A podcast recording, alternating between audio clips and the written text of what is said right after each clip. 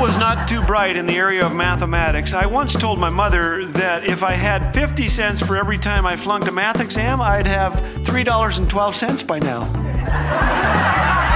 Thanks for joining us today. You're listening to Laugh Again with Phil Callaway.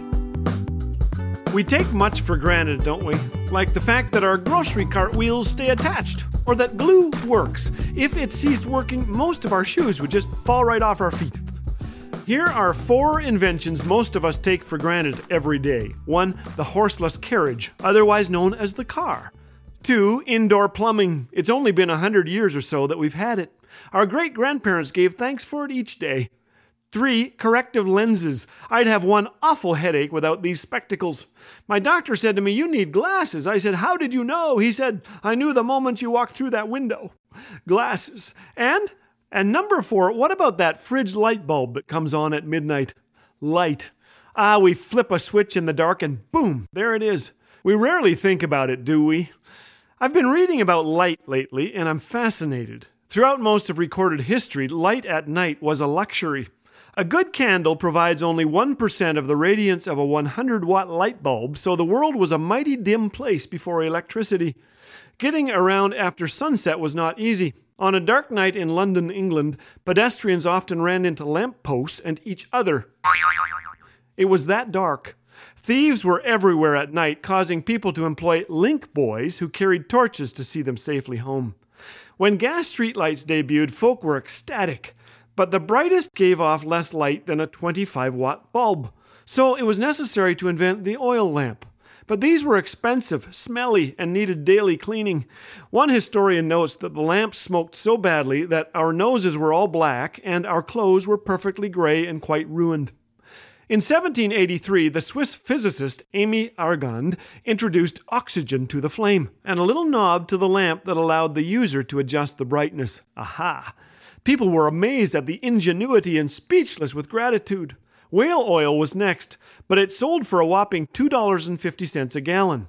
Whales were speechless with gratitude when Nova Scotia's Abraham Gesner experimented with coal tar and produced a combustible liquid called kerosene. It would be a hundred years before electricity. Many viewed electricity as unnerving and destined to cause eye strain, headaches, unhealthiness, and freckles. You know, I can't talk about light without thinking of the true source of it the light of the world. The Bible has much to say about light. Here's a small sampling, starting in Revelation. The city has no need of sun or moon to light it, for the glory of God and of the Lamb illuminate it. There will be no night there, no need for lamps or sun, for the Lord God will be their light. I can't wait. 1 Peter 2 says, You have been chosen by God Himself. You are priests of the King, holy and pure, God's very own. All this so that you may show to others how God called you out of the darkness into His wonderful light. Ephesians 5 says, Though once your heart was full of darkness, now it is full of light from the Lord, and your behavior should show it. Proverbs 4 says, The way of the righteous is like the first gleam of dawn, which shines ever brighter until the full light of day.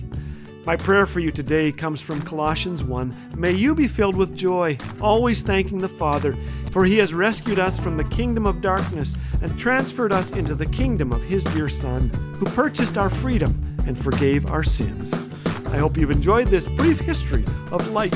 I didn't want to leave you in the dark.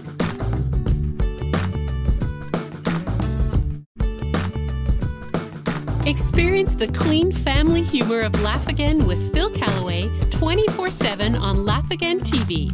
Available on YouTube anytime. Bite sized videos guaranteed to make you laugh, think, and encourage your walk with Jesus.